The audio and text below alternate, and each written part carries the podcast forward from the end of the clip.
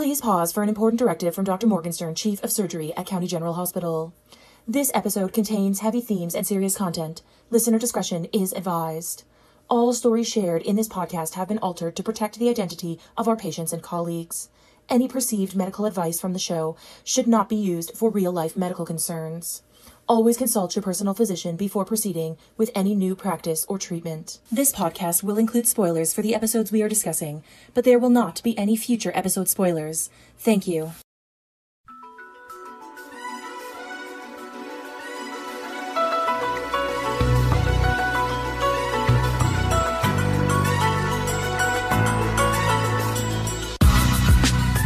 Hmm. Okay. Okay. All right. Hey, everybody. Welcome back to ER Debriefed, a recap podcast where two emergency nurses discuss the hit 90s TV show ER. we are your hosts, Melissa and Julie, and this week we will be discussing episode 18 of season one. Hey, Julie. Hi, how are you? I'm good. How about you? Oh, I'm good. I'm good. I've had uh, a few days off in between shifts, which is just, I always seem to, not that I undervalue my days off, but I don't realize how much I need them. And then I take them and I just feel like a brand new person. Like, I actually feel, not that I'm excited to go to work tonight, but I'm like, yeah, I'm ready to go back to work, ready to see some patients. I'm taking a paramedic student this month, so that should be really interesting. I'll probably learn a lot because whenever you teach people, you always end up learning because they ask you questions and you're like, ah, I don't know the answer, and you have to look it up. So that should be interesting. Totally. That's exciting. Yeah. That's exciting that you're taking a medic student. I Cool. know, I know. I'm I like stoked. it. I like it. Yeah. How about you?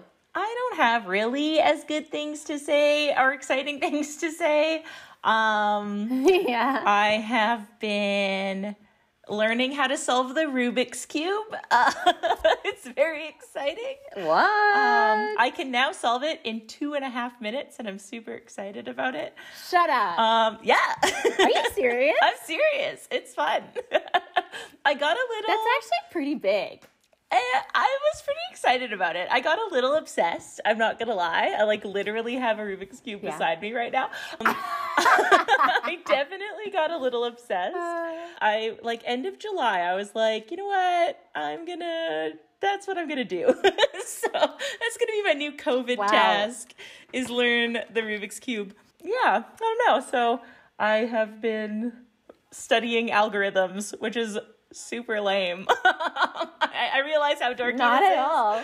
but uh, but yeah, I'm a huge dork. So, I realize for the next two minutes, you're going to sit here and solve it while we listen to the clicking of the Rubik's Cube, and then we'll see how you. Just kidding. see how it goes. So how is the Twitterverse doing? Uh, it's really good. So, so far today, as of it is August 27th when we're recording this, uh, we have 79 followers. Woohoo! We are following 224 people. Yeah, it's it's pretty good. Like I really like it. Oh, also, so again, this is this is really big news, but of course, when you listen to this podcast, it will sort of be old news. But the UN just announced this week that Africa region, so the continent, is polio free officially. So Yay! that basically means that um, for the last four years, they haven't had any new cases come up with polio. wow. So, I mean, that is just phenomenal. that is amazing. That is really amazing. And that just, yeah, and that just speaks to the success of vaccine programs. And I don't know if we have any anti vaxxers listening to us, but um, we are pro vax, but we also like respect people that have their beliefs. We just, you know, hope that whether you are anti vax or pro vax, you have all the correct information that is Yes. supported by literature. Yes. Th- you know, and here's the thing in terms of an anti vax perspective, there is a lot of information in the world. There's lots of information that we have access to, which is both good and bad because the internet has made information so accessible to us that, you know, you can read up on anything essentially. And I think for people that are sort of on the fence with vaccinations, it can be confusing if especially maybe you don't have a background in medicine or how to interpret data or how to read through an article that shows their methods and the amount of people that they're testing and what constitutes as good research and good data. So, like, I can see why sometimes it's confusing for people to get the right information because a lot of people that are anti vax are very convincing. There are some doctors who are anti vax, and there are some scientists that are that are anti-vax but if you listen to the overwhelming majority people that work in immunology most physicians the overwhelming majority of them are pro-vaccine right. and i know that in the us there is a lot of influence from pharma and vaccines and just anything that people need is a money making business if there is something that people benefit from or something that a, like a vast majority of people are going to need in order for them to not get ill of course pharmaceutical companies are going to jump on that because it's a huge money making business just right. because someone's making money from something doesn't mean that they're not effective treatments. Exactly. And so if you speak to an immunologist they will talk about any any immunologist that's worth worth their salt will say that they have screwed up that there have been vaccines who have been detriment that have been detrimental to people and to populations that they've been tested on so they no one will deny that that's happened but the great thing about medicine is that we're always evolving and our treatments are always getting better and so yes there have been screw ups which have been awful terrible um, i think there was there was something like I can't remember what the numbers were, and I don't want to misquote what they are, but there was a vaccine that was given to people that they had deemed safe. They had tested it on primates, I think, and then they were testing it on people. And so they tested this vaccine on a population of people that was really um, like the, I think, I want to say it was polio actually. I can't remember what it was. I should actually look it up and then we'll insert me actually researching this. But Ah, yes. Past Julie goes on to explain in very broken English how a vaccine harmed a bunch of people.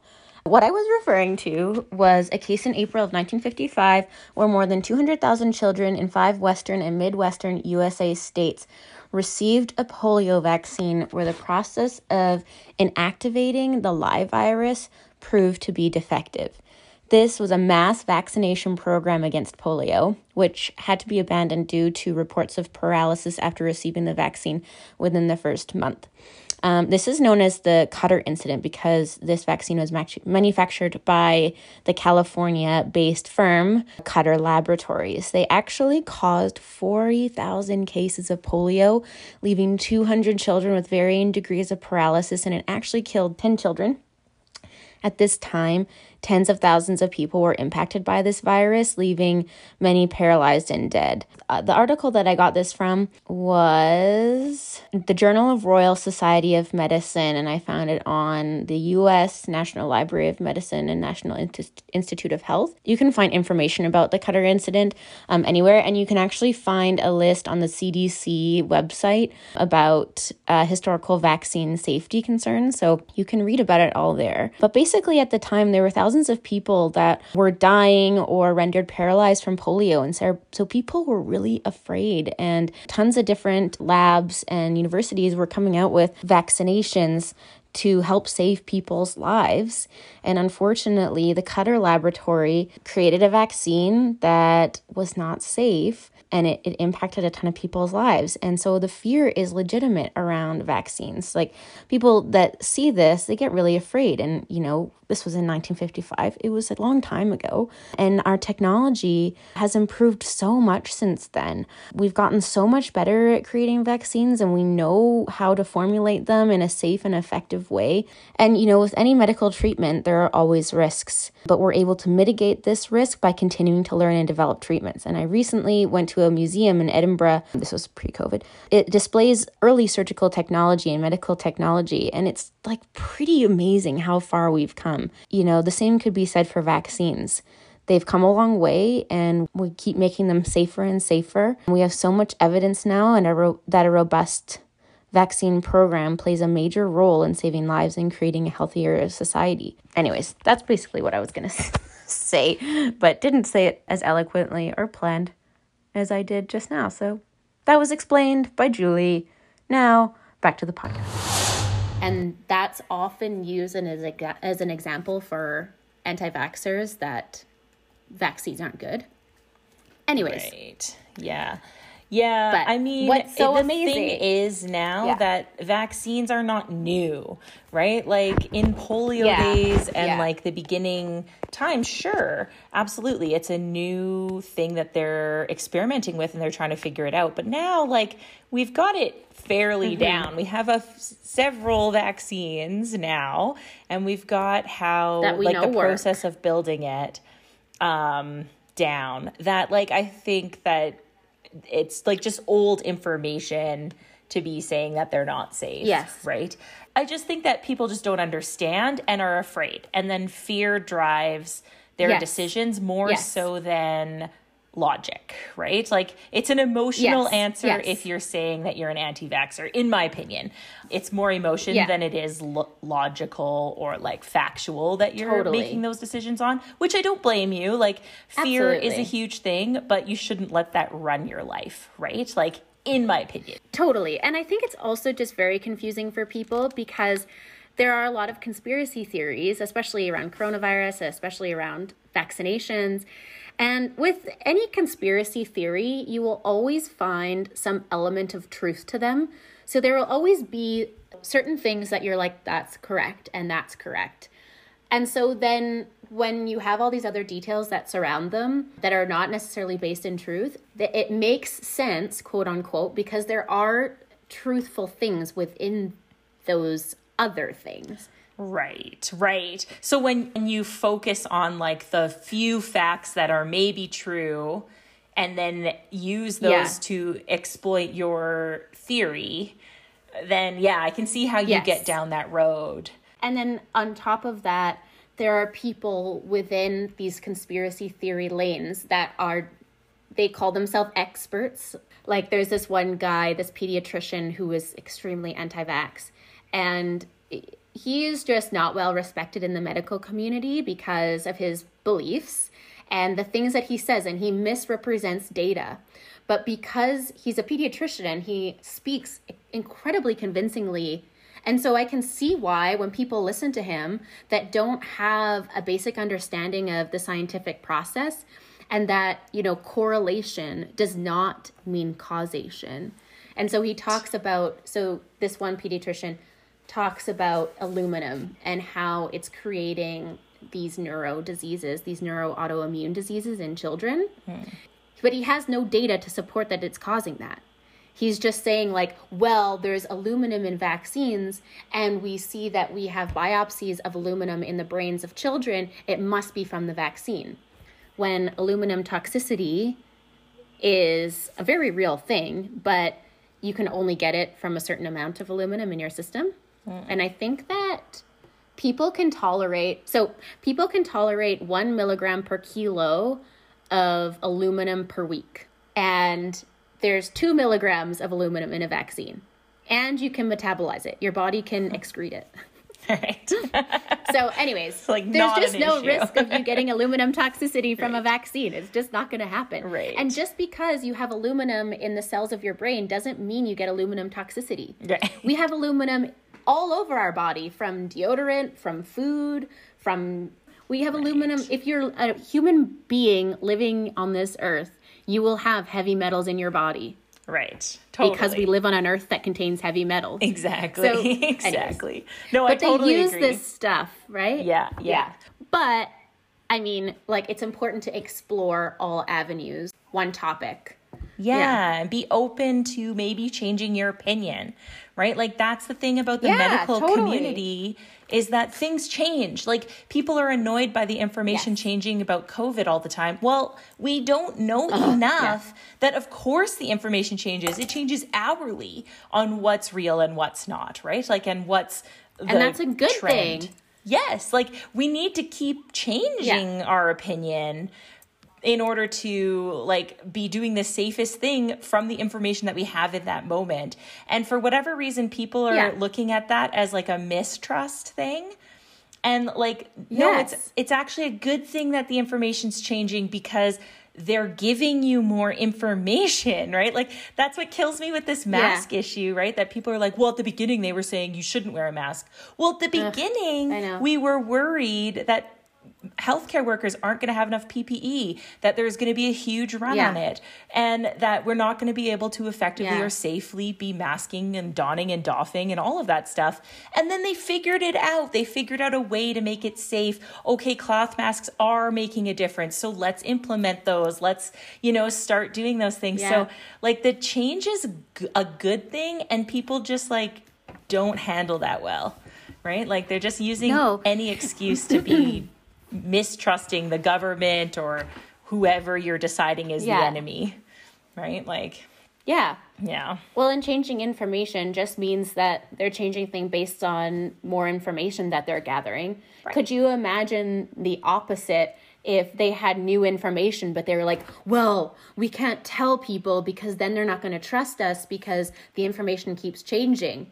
Then people would be in an uproar about that too. Like, why aren't you keeping us updated when things change? Exactly. It's just so it's crazy. you just can't make people happy. No, you can't. Yeah. Yeah, So- absolutely. Absolutely. And I think that honestly, they've done a phenomenal job. Yes, there have been things that could have been done better, but Canada, I think, has done a really great job with keeping people informed of what's been happening and I agree. um, and keeping people safe for the majority of the time. But I mean, the stuff with schools opening, I think, is a little bit controversial. But yeah. I mean, yeah, that's a whole nother ball game, but uh but yeah. whole other conversation. exactly. We can talk about it for yeah. hours. exactly but that's basically anyway. what's been happening on twitter is i i shared this uh, article about polio being eradicated I saw that. I liked it. And, it uh, was yeah great. It was very exciting. yeah Yeah. yeah so well uh, i'm very excited about that it's really good Yeah. um what do we have next to discuss i guess it's your fun facts isn't it Facts. Yeah. All right. what so do I do have have I think a good fun fact this week. Um, hopefully this makes up Okay. for last week's like terrible fun fact about Janel Moloney. still love her, still love what I said, but I'm sure people were like, "God, Melissa, this is boring." Uh, so this one No. is way better. great i'm super excited about it yeah. Uh, so this episode um, actually has commentary on the original DVDs. So it was super fun to listen to the commentary. and so the commentary is from the director and the writer of this episode. So Paul Manning wrote the episode, and Christopher Chulack, uh, he directed the episode, and they basically sat down, watched the episode, and talked about their memories of it. And it was really great to watch. But um, so from that commentary, I'm going to actually just play a clip of them talking about the moment when Sanford Meisner, who plays Joseph Klein, who is the terminal patient uh, that Carter spends time with this episode. I'm going to play the clip of them talking about um, Sanford Meisner, the actor, and how he came into this episode and how I guess I don't know to talk about him as a person and then how he also came to be in this episode. Uh, so for those of you who don't know, Sanford Meisner or Sandy as they call him in this clip is one of the most respected and influential acting teachers of the 20th century. Sanford Meisner. cool. Stella Adler and Lee Stra- Strasberg are generally regarded as America's three greatest acting teachers of all time. So this is yeah, kind of cool that he's like such an influential guy and he actually created a whole like style of acting called the Meisner method. Yeah, which they talk about a little bit in this clip, so I'm going to just play the clip so that they can explain further. Oh, here's Sanford Meisner. Okay, let's get him in. Let's get him You know, Paul, as I look at this, boy, there is this is pretty dense. I mean, this is the Sandy Meisner portion, famous San, Sandy Meisner, Yeah. acting acting teacher. The Meisner method of acting. Yeah, he's renowned acting coach, uh, really an icon it was so difficult. He was literally blind, was hard of hearing. John Levey suggested him. I'm not sure how. Yeah. He's our casting director. I don't know how he heard about him, but I believe that yeah, the script was written where you can see there the actor uh, Sanford Meisner really did have a uh, what is it, tracheotomy? Is that what Yes, it's called? that was- a hole that- in that's his a real hole there. right. And I the the character was written that way, and Mr. Meisner had that, and somehow John Levey put it all together, and we brought him in. I remember we really wanted him because of who he was. Right. And uh, I remember I did this big song and dance. We had a meeting, and I was trying to sell him on the, the role. I was telling about the character and his long lost son. And I went on for a few minutes, and then I stopped, and nobody said anything. And then he looked at me and he goes, How much do I get paid? I remember that. I remember how much do I get paid? He said. That's all he said. He couldn't retain. He had, his short-term memory was really not good at that time, and uh, he would forget things. You'd tell him we'd be doing a take, and he would have us. Uh, he had a person with him who kind of translated if we couldn't communicate, and we would set something up to do, and then if we took a long time in between takes, he would forget, and we'd have to go back and uh, and uh, do it over. So yeah, it was super cool in this kind of explanation that he actually has a trach, like that that's real. It's interesting. It's interesting that you say that because I remember thinking when I watched this episode, I was like, "Oh man, they did a good job on that trach. Like it sounds real. Like when he's speaking and you can hear the gurgling sounds. I was like, "Geez, that's exactly what it sounds like." Totally, so it was actually real. So that makes sense. Yeah, it makes sense that it was real. It it looked super real. Like it looked like a really Yeah. like solidly healed trach, right? Like yeah, I was like, whoa. Yeah. Um, yeah, kind of cool that it's actually real. And then that's how they, or they said in the clip that that's how they wrote it, that he was, um, that he had a trach, uh, that this character was going to have a trach before they cast Meisner. Interesting. So kind of cool that that's the case. Yeah. And they just cast it really well. And then I also wanted to just mention that this is the last on screen acting appearance for Sanford Meisner. Wow. He passed away two years later in 1997. So yeah, he there was one other credit on IMDb after this, and it was just him as like a background. He must have done a cameo shot on some Okay. like Japanese movie, it seemed like. But but yeah, so this was Oh. his last like actually acting credit. So kind of cool. Anyway, That's very cool. yeah, that's that concludes my fun facts. I like great fun fact. Love that. This episode is titled Sleepless in Chicago. It was written by Paul Manning and directed by Christopher Chulack. It aired on February 23rd, 1995. Awesome. And a brief synopsis of the episode Benton runs on no sleep for 48 hours, leading to trouble. A consultant arrives to study procedures in the ER, but all is not quite what it seems. Dr. Green's wife wants a divorce, and Carol goes ahead with her plans to adopt Tatiana. But her past history makes her ineligible. Dr. Green, Dr. Benton, and Dr. Carter take extraordinary measures to save a man they later learn had signed a DNR. Uh, so, Julie, what's your Jules rating? Oh, I really liked this episode. I give it a full de- defibrillation at 250 joules. How about you? Nice, nice. I like it. I also really liked this episode. And I don't know if I liked it more because I watched the commentary and it just like was such a good in-depth look at what they Oh, yeah. Mm-hmm. did. Um, but I'm gonna actually give it 300 joules. Whoa. Gonna go a little high. Yeah. yeah. Well deserved. Well deserved. Yeah. Okay, so we'll get right into episode 18 Sleepless in Chicago. We open with Carter holding a jar of product bowel that was extracted from a surgery. And uh, we later learn, and it's like of this unknown resident who I don't think we've met yet. And uh, Dr. Benton is pissed because he didn't get to participate in this bowel resection surgery, uh, where where this massive amount of necrotic bowel was put into this jar. So he was like kind of upset about it. One thing that I wanted to note before we move on, because this storyline kind of continues on, but one thing that I wanted to talk about was Susan also at the beginning of the episode is talking to Benton and she was like, Why didn't you admit my lady that had pressure sore she needs debriding? But she pronounces it like this Carter. She needs to be debrided. If we don't admit her, she's not going to heal. debrided. debrided.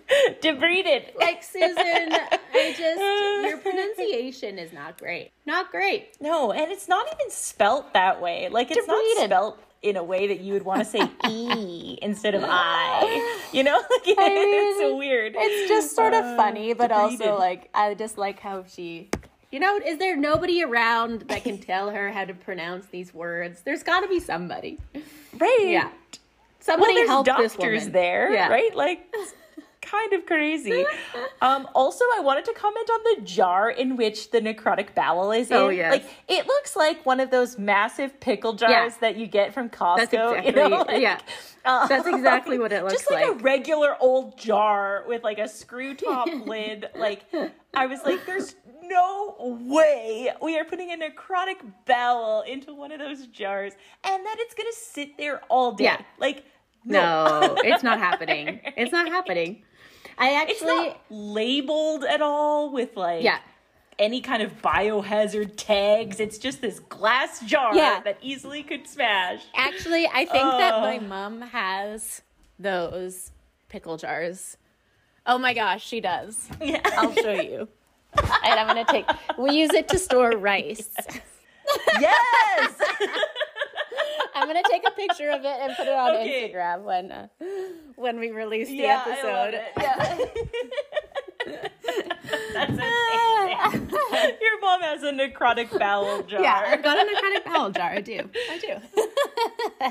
That's a great way to store rice. What a genius. Honestly, like that is a genius. we save way. a ton of pickle jars because I'm well, I'm a big pickle eater. I love I love pickles, so we save a lot of the jars and then just Mm-hmm. put like nuts and stuff in them.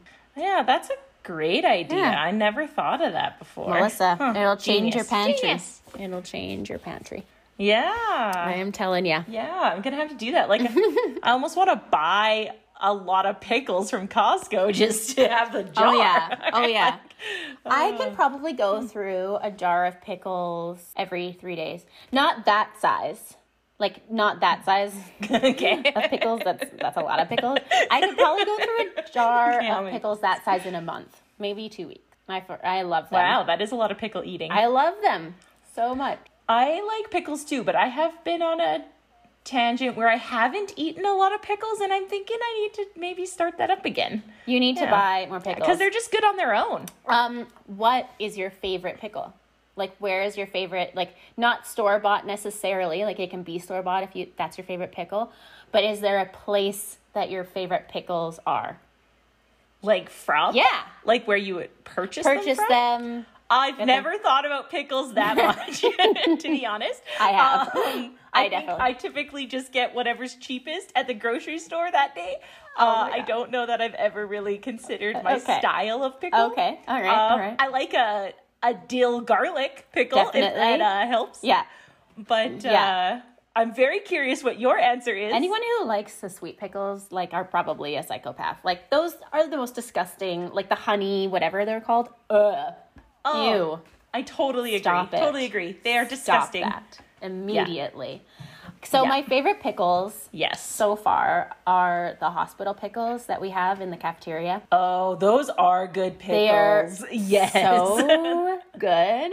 Second favorite would be Subway pickles. oh, Subway pickles are good. Yeah. When I was a kid and Yeah. we would go on road trips or whatever or camping and we'd stop and get Subway, I would always ask the person making my sub. So I'd get pickles on my sub, but then I would also ask for like a container. I'd be like, "Can you put pickles on the side?" Oh. And one time, so they usually put them in those little tiny, like, you know, those little, where they put salad dressing and things. It's like a tiny little container. They usually fill Oh, one yeah, of those yeah. up, and I was like, eh, like, not ideal. I would ideally like a lot more. One time, this girl took like a small cup that you fill up with pop. Pop is soda for our Oh. American listeners. Pop is what we call soda. so like she took one of the Yeah. like the soft drink um, containers and filled that up with pickles, and I was like, best day ever. But then, This is the best day of my life. I was so let down. Her supervisor came around and she was like, "What are you doing? You can't give someone that many pickles." And I was like, "Ah, my moment! I almost had like an entire thing of pickles, Oh, and she took it away from me." Oh. I was so mad. Oh, was so- that is evil. I know. Evil. But yeah, so Oh. that would be like my first. First would be the hospital pickles, which is gross, but it's cafeteria. It, they're delicious. Okay, like don't judge me. And then the Hospital second pickles. would be the Subway pickles. Yeah, next time you get hospital pickles, please add that as a photo to our Instagram. Okay, I'm gonna probably do it tonight Hospital pickles. because I just Yes, need to know. nice. I have a craving for them now. I have to get some. Um, Excellent. yeah. So hospital pickles, then the and anyone who works with us and likes pickles will know what I'm talking about. yes. They know. Yes, they will. Yeah. And yeah. then second would be the Subway pickles. Third would be probably Vlasic pickles. I do like Vlasic, although they could be a little bit more tangy, but that's just my opinion. So, anyways, moving on to ER. Now that we've gone on a Yes. pickle tangent. Okay, I do agree with your analysis. I never thought about it very much, but I always do get extra pickles at Subway. Oh yeah. So I that is part of my order is I get extra pickles on my. Okay, good. So I do totally agree with you. I just hadn't really thought that I liked them that much, but I do. so, Just because they're so delicious. Oh, it's amazing. So delicious. yeah. Oh, okay. So, moving on from pickle dialogue, Carol. Carol, uh, we see goes to the orphanage to see Tatiana, who is palliative with um, HIV/AIDS. It appears that Carol is starting the process of fostering, um, and seems to be passing with flying colors, and they think that everything is going to go well.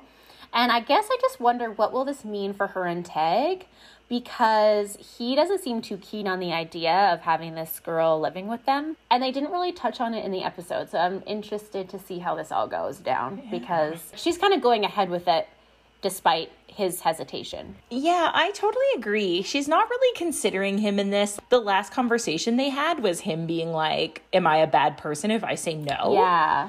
And she was like, Well, no, you're not.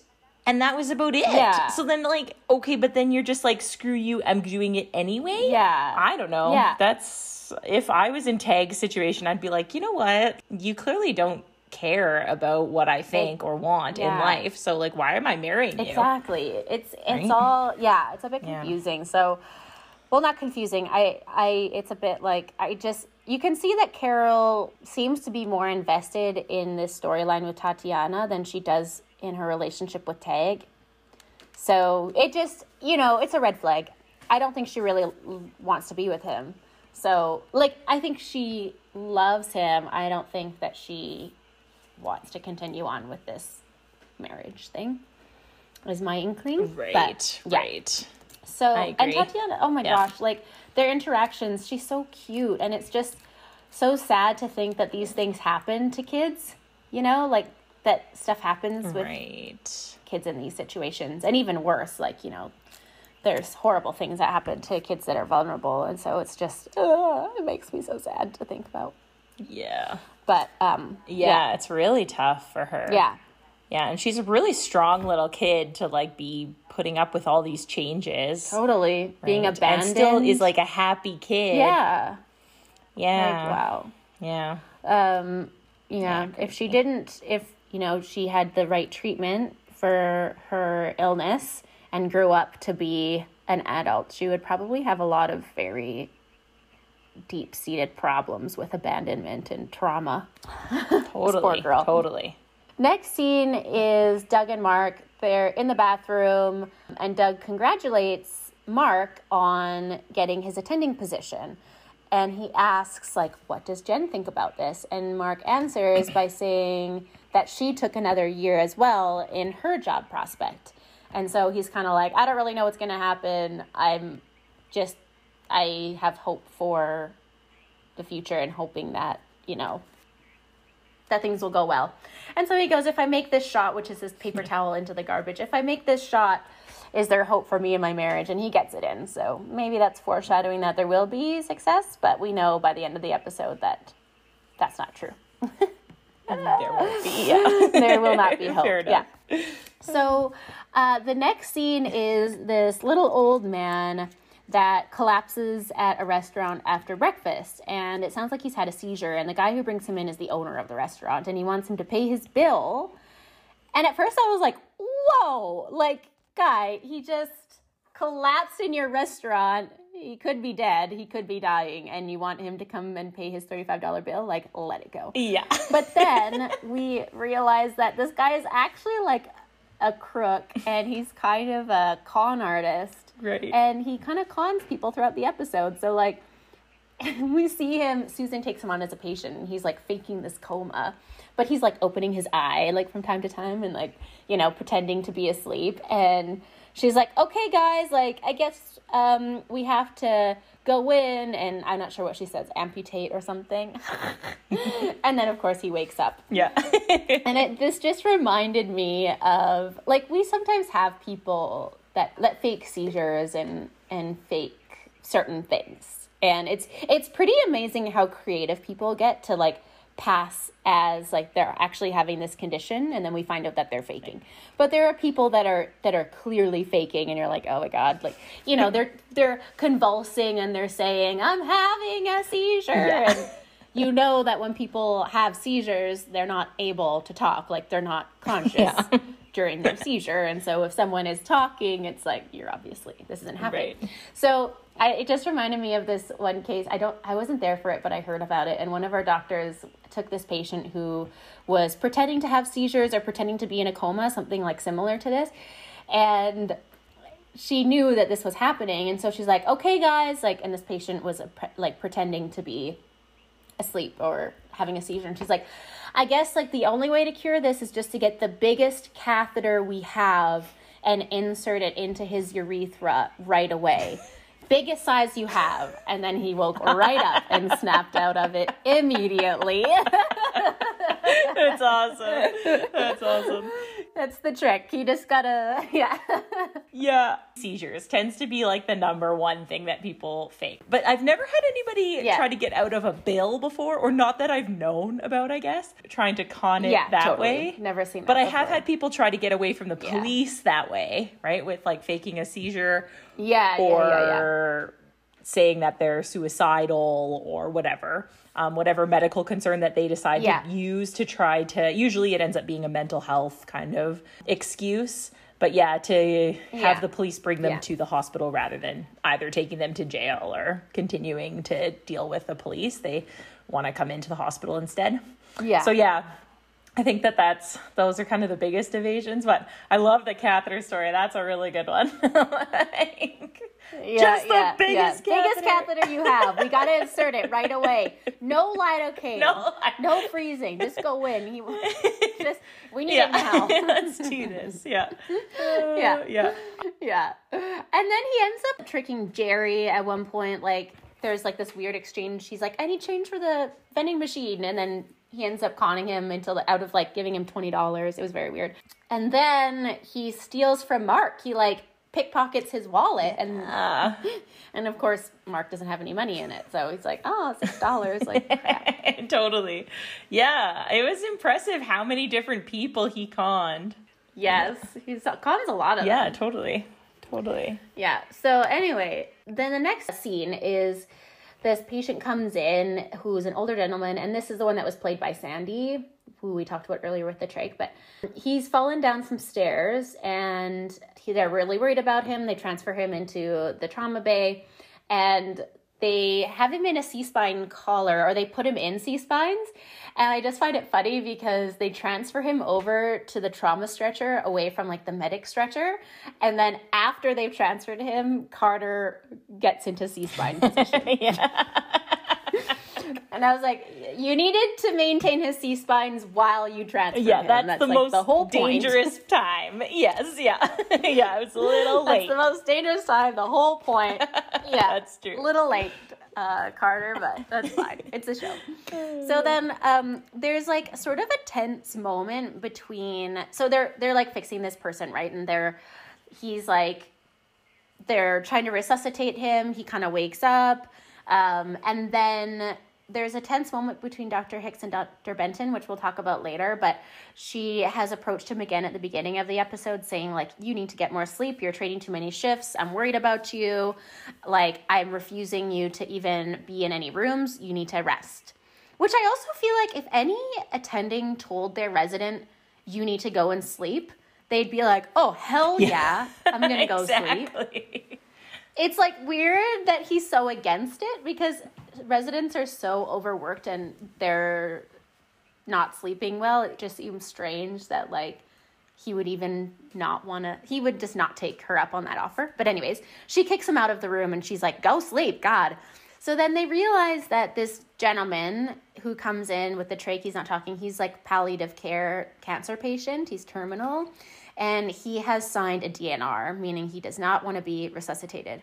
And so they're in the process of resuscitating him. So then once they find this out, everybody's like, okay, hands off. We're not doing anything.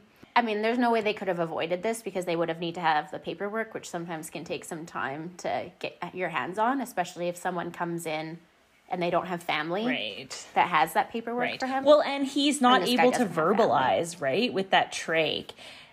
and yeah, so, that. like, you can tell- But even if someone were unconscious, right. Right. Like if they were unconscious and you didn't have their Right. Well, and yeah. like back in the 90s when you didn't have access to a computer, like now we can that's one of the first things we're trying to do is like get their file in the system so that we can see do they have a level of care already at, designated, right? Right. Like that's like one doctor is just solely trying to get that Yeah. information or a charge nurse or whoever is trying to get that information as soon as humanly Yeah. possible because we don't want to be going against someone's wishes. But yeah, like in the 90s, they would have had to go down to patient Yeah. records. They'd have to try to get the chart. Like, I'm impressed it got there that quickly, to be honest, right? Like, so Me yeah, be- and you can tell in the scene that like he's trying to communicate, no, don't do anything, but Yeah. like you only realize Yeah. that afterwards, right? Because you don't really know what he's saying no Yeah. to, and then yeah, once Yeah. you kind of figured that out, then you get that. But I also wanted to say with that scene where they're like kind of like running his code um, in the commentary, they talked about how they set up codes, and it was really interesting. So Oh. they actually, the director and like everybody crew related doesn't have anything to do with the codes. What they would do is get the doctors that help them um, kind of make it medically correct and all that stuff. The doctors would just say, okay, you you would normally be here, you would normally be here, and they would like actually run the scenario with just like the doctors and like some of the actors. Yeah, like it would Oh. actually be run normally in like real life. And then they said, like, the director was saying that what he would do then is just shoot it like a documentary. So no matter, like, they didn't consider where the cameras would be, they just set up the scene as though it was a real code and then shot it like a documentary. So like it makes sense because you see you get that feel when you watch the codes on Emer- in ER that it's like emerge, right? Like they're all Yeah. scattered and they're running around each other and like, you know, getting caught up with each other and like um really huddled around the person. And that's really what it is like. so Right? Like that's honestly what it's like. So yeah, it was kind of interesting. That's interesting. Yeah. I like yeah, that. me too. It's kind of neat. I like that. That's Yeah. cool. Anyway, Yeah. Um, so once they decide to not resuscitate him because he has this order in place, they put him in a hospital bed and he's kind of just gonna wait there until he dies, essentially, I guess is the plan. Carter goes to visit him once he's in a bed and like this guy is just livid. Like he's so angry that he's alive still. And we find out that he has a son and he wants Carter to try to contact his son and his name is Roger, but Carter can't get a hold of him. He hasn't spoken to his son in 10 years. 20? 20? Yeah. Oh, he said did this. 10. My bad. And then Carter years. said 10, and he was like, no, and then did another 10. So it's like 20 years. 20. Ugh, Oh, my bad. crazy. Crazy. That's a long, a long time. time. And yeah, and then I just thought this storyline was so sweet because they don't think he's going to make it till morning and Carter ends up reading with him and just kind of sitting with him until he passes away. Totally. It's very very Totally. sweet. And then of course Dr. Benton gives him a hard time for this. Of course. And it's like, dude, you know what? Sometimes it's okay to interact with your patients and give them a nice end of life. Right, right, okay. exactly. Well, and um, Noah Wyle, this was his favorite scene of the whole series, which is kind of interesting. In looking for some fun facts Really? this episode, there was so many good facts. So I'm going to just like disperse them throughout. But yeah, Noah Yeah, Wyle, yeah, this was his favorite episode. That Yeah. was his favorite scene was reading that Walt Whitman poem. Um, It's called Passage to India. So yeah, yeah, it's kind of cool. So that was his favorite scene. It was a really emotional scene. Like, I'm really impressed. Oh yeah. Yeah, at how um, Sandy even managed that scene.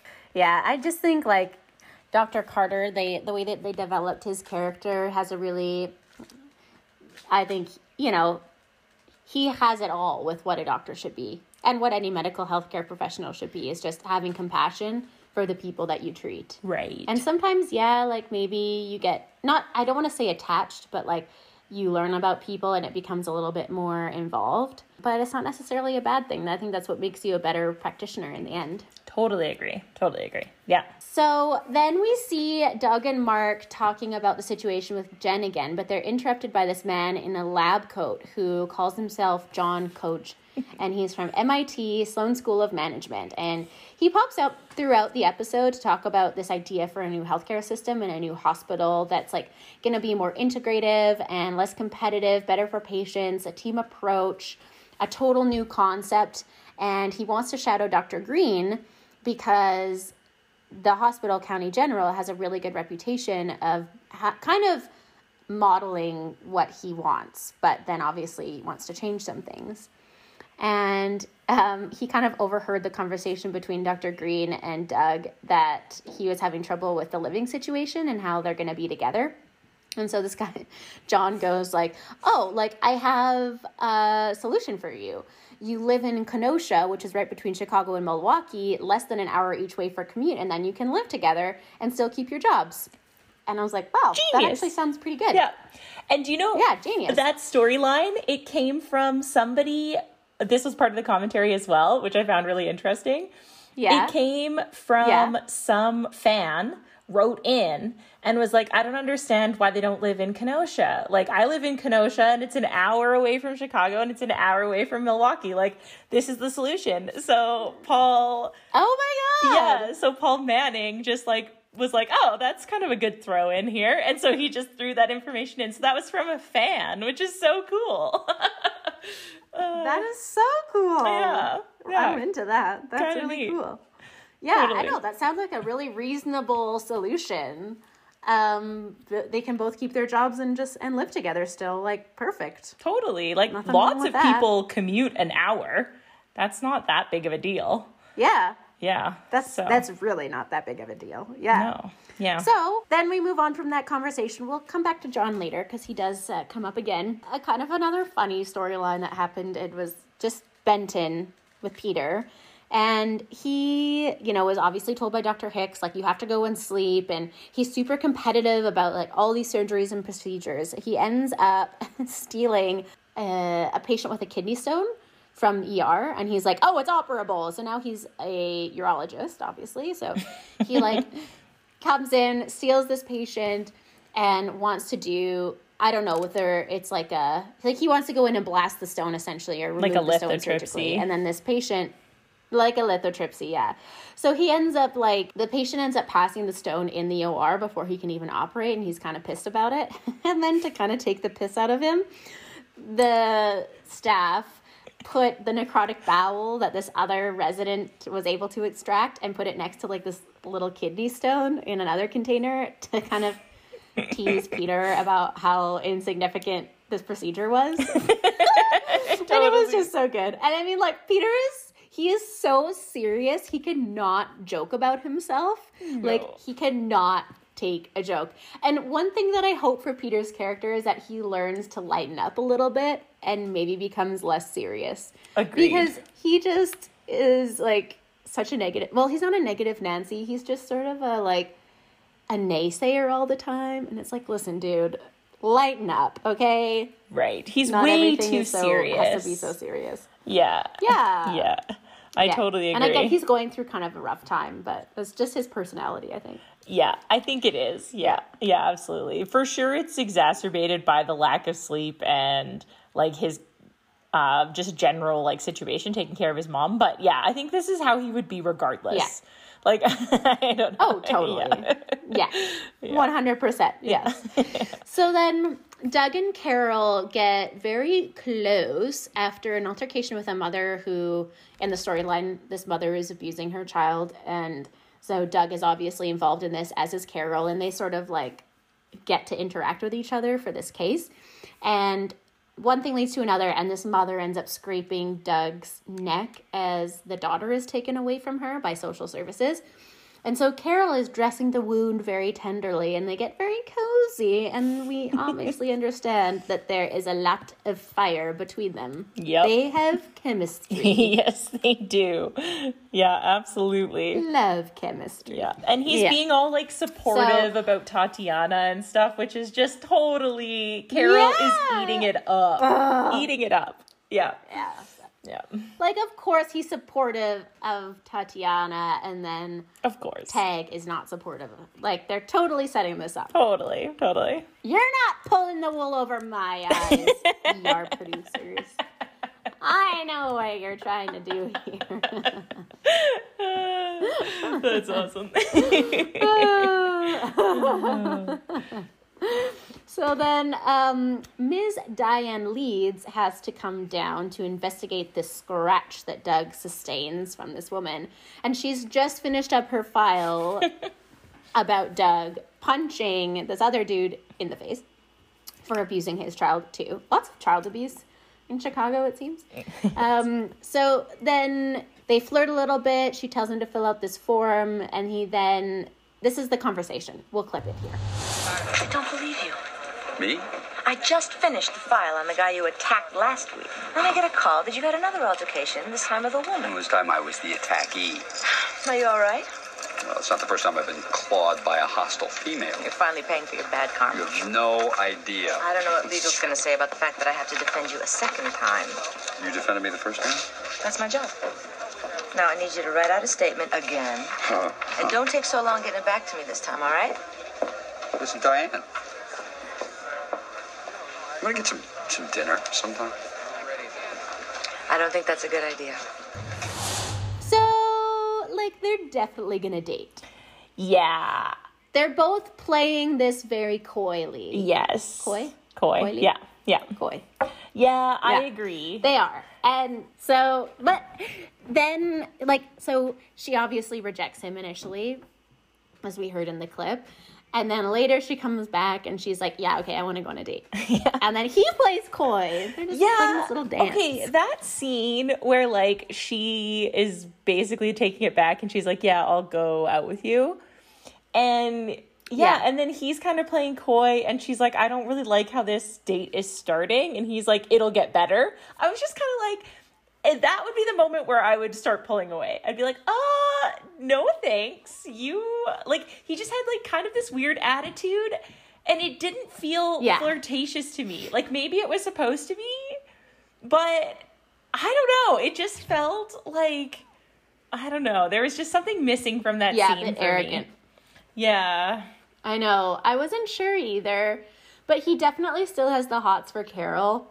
So I feel like he's just straddling this line of like not really knowing what to do because he he's into Carol, but he also is like, well, she's getting married, so I can't be into her, but Diane is here. So I don't know. He's Yeah. he's like listen, he's a bit of a ladies man. I think he plays not that he intentionally plays games or anything, but I think he because she was like, no, it's not a good idea, and didn't want to go out with him. I think he's just kind of throwing it back at her a little bit. I don't know. Oh, maybe, maybe. Yeah, that's fair. That's fair. Immature. Yeah. But yeah. Well, and I think that it's. but they're definitely gonna date. Yeah, I think it's supposed to be flirtatious. I just think that I don't know the way the scene was like played or acted just felt to me like a little Yeah. bit harsher than maybe Didn't it needed to be. I don't know, but anyway. Yeah, yeah, Yeah. totally. Yeah. Carol then goes back to the orphanage after her shift and she finds out that they are actually not approving her to be able to foster Tatiana because she had a suicide attempt last year. Which I get. I get that, but she's obviously recovered now and had therapy. Yeah. And so I just don't know that you well, I get why they hold it against her, but I also find it unfair. I guess at the end of the day, she can still go and visit her every day at the orphanage or at this like sunshine center. Right. Like she can still go see her. Right, right. Yeah, what kind of surprised me about the situation is that as a nurse, how did she not consider that as a roadblock potentially? Right? I know. Like I think she Yeah. intentionally didn't tell them about it cuz she knew it would be a roadblock and then it bit her in the ass, right? Totally. cuz I wonder if she had been upfront about it and had been honest about it that, that it would have been considered a little bit differently, but because she hid it or didn't mention it, that it's like okay well why are Mm. you ashamed that you of this past of yours right like are you still battling something Ah. i don't know I don't know that it would have made a difference. I No, think that even not. if she had disclosed it, I think they would have been like, nah. Because I I know well back to Twitter, there was this there's this guy that I follow. I don't know if he's a nurse or if he's a doctor, but he disclosed that he was in therapy, that he gets therapy for like mental health issues, but he gets therapy, so he's stable. He's on medications.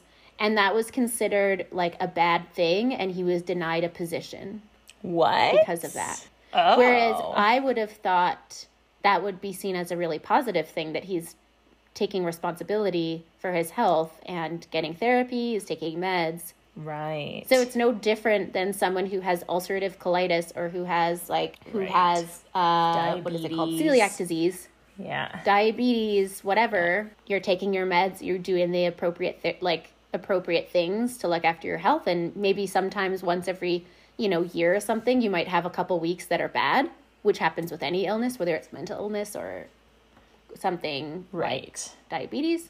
Right. I don't know. I just feel like yeah, some people trying to be honest sometimes bites them in the back.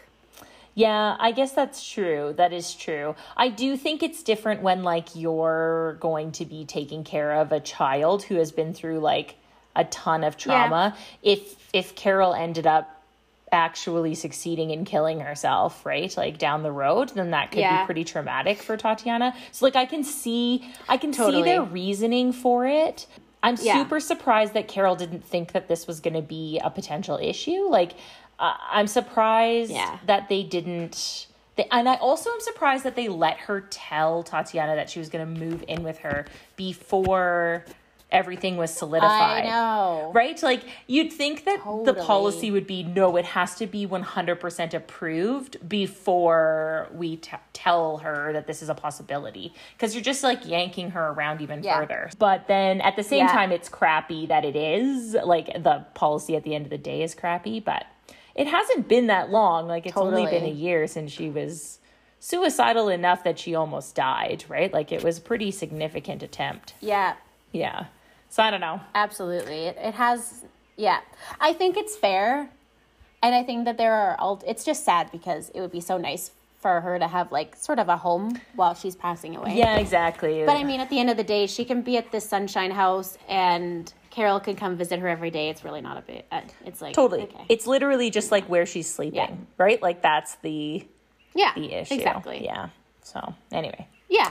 Anyway. And then um, Carol shows up at Doug's house after she finds out that she's not able to foster this child. And I was like, oh my God, it's to happen. It's like, gonna this happen. is it. This is it. This is it. Yes. And she's upset that she can't take the kid, and they get very close, and there's a lot of buildup, and like she kind of goes in for the kiss. Yeah. And Doug is like, no. Did you tell Tag that you were here? Right. You know, I just have to say, like, this shows a lot of growth from Doug because I think old Doug would have definitely taken this as an opportunity to sleep with her. Totally, totally. Yeah. Whereas now Yeah. he's like, yeah, no, I'm gonna, you know, this isn't what we should be doing, blah, blah, blah. So yeah, I think it's, uh, Yeah. It is pretty good. yeah. Yeah. I'm, I'm digging it. Yeah. Cause it's gonna make Carol like him more. Oh, totally. Yeah. He's playing the long She's game. like, ah, he's a damn good person. Yeah. Ah, I love him. yeah, And exactly. He's the only one that supports me. Yeah. Yeah. I think it's good. Ah, Tag is such a douche. Yeah. He's a douche canoe. so then we come to come to an end with this guy, Mr. John Coach, who's walking around the lab coat talking about this new hospital that he wants to develop. And we find out that actually he's a patient and he's a psych patient. and it's a bit of a plot twist because we actually thought this whole time that he was a legitimate doctor or like research guy from MIT. Turns out he isn't, and he actually delivered twins the other day, pretending that he was an obs gyne. So, like, what? How does this happen? This man should be on lockdown. So hilarious. It is hilarious. Yeah. He was like he was very convincing too. Yeah. He did a great job. Like Susan was like, "Yeah, And how is he missing all day? right? Yeah. In the hospital too. Like it's not even like Yeah. he was gone off grounds, right? Like we've had people missing but like they left the hospital, right? Yeah. If you're in the hospital, we're going to find you fairly quickly. Totally. So, yeah, crazy. And did he just steal someone's business casual dress wear? like, does that Right. is that what he And wears lab coat? normally? Like his lab coat? Like, where did he Yeah. get all these things from? Totally, Mystery. totally. And like, I mean, his whole plan was very convincing. Like, Oh, yeah. Susan was like agreeing to be one of his the staff doctors. Like, he was very convincing. Totally, So, he was. uh, so Absolutely. funny. And then what I love at the end is that like he never breaks character. Like even at the very end when they're like dragging him back to the psych ward, he's like, "Oh well, I was planning on uh, like taking an evaluation of the psych ward next anyway." Like he just is like he sticks to it. Yeah, this will be great for my research. I this will be great. This will be good.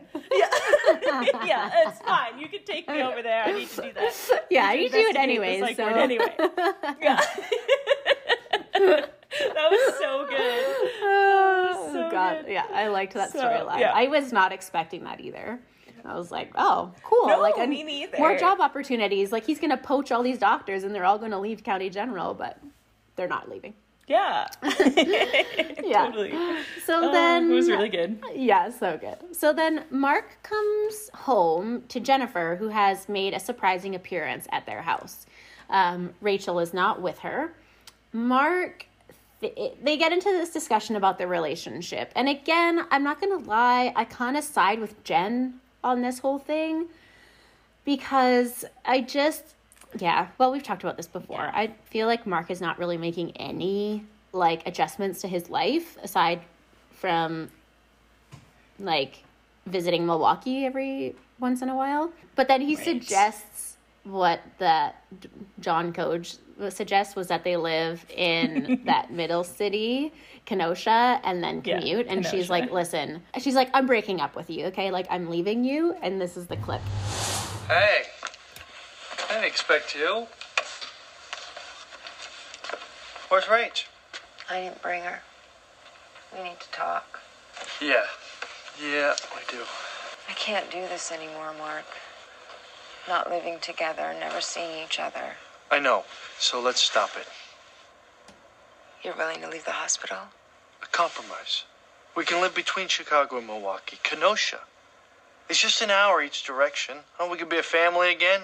Mark, What? It can work. you want me to commute two hours a day so you can take a job? So we can all be together again. That's two hours less for Rachel. Do you know that in seven years you've never given anything up for me? Why are you so intent on making me give up a job I've spent years trying to get? You do what you want when you want, and you just expect me and Rachel to be there for you when you have time for us. Jen, come on. I don't think we're gonna make it, Mark. Well, we're gonna make it. No, this isn't working. So we'll make it work. We win a year, we can go another year. Mark, Well, I'll do better, okay? I'll come up more often. Rachel, she can come down here. you're not listening. Okay, I, I am. I'm listening. I'm leaving you. I'm sorry. So it's over. Like their marriage is over. And I was right. Yeah. I was right. Yeah, it's I done. right. Yeah, you're It's done. right. Yeah. Julie's predictions. One Yeah. in the bank. I was yeah, one in Yeah. the bank to ching. I was right about them not Yeah. lasting. I mean, I don't know. I feel like it was kind of written on the wall anyways, but yeah, they are they are officially over. And I mean, like I get it. If I were Jen, I'd probably feel the same way. If you have a partner that just makes zero sacrifices for you, but you end up making all of the sacrifices in the relationship, like she wants to develop her career too. So this makes complete sense Right. that she would want to leave him. And I feel like she's got something going with who was that colleague of hers that was at the birthday party? Yes. I feel like maybe the like other clerk. Yeah, I feel like they might Yeah. be having something going on there, but maybe they're just friends. Um, I mean, maybe they're just friends now. yeah. So I maybe later on I think- down the line. Yeah. Yeah. Yeah. Yeah. I Yeah. think you're right. I think that that's. I'm kind of glad that it's like over, over that they're not going to try Kenosha, Kenosha Yeah. or whatever. Yeah. Yeah, just Yeah. Because that would be a mess too, I think. I just wonder now what's going to happen though with Rachel. Like she's going to live probably with And this is the other thing. Oh, that bothers me about Mark too was that, you know, like Jen is in in school and doing her clerkship full time and then also taking care of Rachel essentially full time. Like she's barely ever with Mark and Mark is upset about how Jen is not accommodating him. Like, dude, she's doing all the work yeah. here. Like, the only reason Totally. you have been able to be so successful is because you have only had to think about yourself. Like, you have not had to think about anything because Jen has done all of it. Yeah. Right, right. It's maybe time that you start sacrificing now. Yeah. Yeah. Yeah, I totally agree. And he doesn't even have to sacrifice that much. Like, No. he doesn't have to give up being a doctor. He just has to move freaking cities. Like, Yes. he just has to go into another program. Like, I just, it shocks me that he's not willing to do something that's fairly simple to do. Like, yes, it's going to be more work because you're going to have to try to find another residency, blah, blah, blah. Yeah. But, like, it's really not that much work in comparison to how much work your wife is doing, right? Like Totally. it's really disappointing. It's, yeah, Yeah. it's really Like- not that big of a deal. No, not Yeah. at all. So Peter comes home, um, and he's actually on time, and his brother-in-law is leaving on a fishing trip, and says when he's going to be home the next day. And you know, I'm just kind of glad Peter is home. It seems like a really good thing for their family, and it, it does seem like they're all living together. Like the sister and and uh, brother-in-law didn't move out, so. I think it's kind of cool that you know they're all living together and maybe getting to know each other better. And Peter gets more of like Yeah. a family life, which is nice. Yeah, and I like the way that he's like joking around with his uh, brother-in-law. Yeah, like he's like, "Are you gonna really good on the ice? Like, are you gonna go ice fishing for real? Like, I can't believe you're gonna do that. Like, that was really cute. I was like, Yeah. oh, I like this dynamic I like it because they're always fighting. Yeah, always fighting. So it was kind of nice to see that they have Yeah. a friendship. Um, and then, you know, Peter finally actually gets to go to sleep and he falls into a very deep sleep and doesn't wake up to his mom who ends up falling down the stairs, which was another prediction of mine that I got right that she falls down, breaks a hip, and ends up having to go into a home, which we don't know yet if she has to go into a home.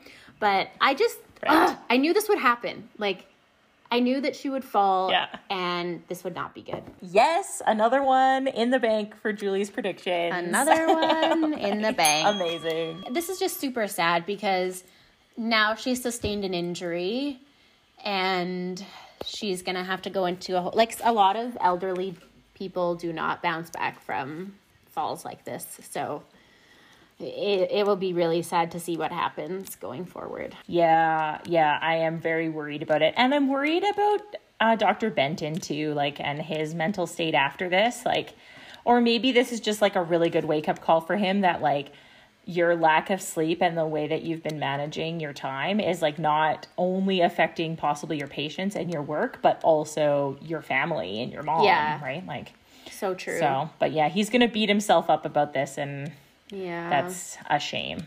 yeah. Because it Yeah. could have happened regardless, right? Like, you Yeah. just can't always be there. Yeah, Yeah. exactly. Exactly. Yeah, which concludes this episode of ER Debrief. So I guess we will see you guys next week. Um, do not forget to follow us on Instagram and Twitter if you have it. We have a Facebook page that we're not as good. I sh- I shouldn't say we. I am not as good about updating it. Um, but we still have it there. We still have it there. Um, Yeah, and, it uh, exists. yeah, and don't forget to rate and subscribe the show. We aim for five stars, which you know, if if you don't think we're a five star podcast, please rate us rev- a review and tell us why. And if you do like it, we always like reading positive comments. Anyways, they warm our our hearts, and we we love reading them. So please take the time to do it. We appreciate it so much. Absolutely. Yeah. It definitely keeps us going in this because when we Yes. hear from you guys and like get a message, we're always like, oh my God, this other person Yeah. messaged us. Yeah. We get very We get excited. And we will message you back. Yes, we will definitely. yeah. We can't message back on Apple Podcasts reviews, but if you message us on, uh, like, if you DM us on um, Twitter or Instagram, we will always respond because we love reading comments like that. It, it fills our heart with joy. yeah. Absolutely. All right. Well, everybody have a great week and we'll see you next Monday. See you next Monday. Bye. Bye. Thanks so much for listening to the episode, guys. This episode is created, edited, and produced by your hosts, Melissa and Julie. Music by Chris Yemes, photography by Ainsley Cardoso Wagner, and photo editing by none other than your hosts, Melissa and Julie. You can find us on Instagram at ER Podcast or now on Twitter at ER Debriefed. We post updates with new content on there as much as we can. You can also email us at erdbriefed at gmail.com with comments, questions, suggestions, and more. We try to respond as quickly as possible, and we always appreciate hearing your feedback. Thanks again!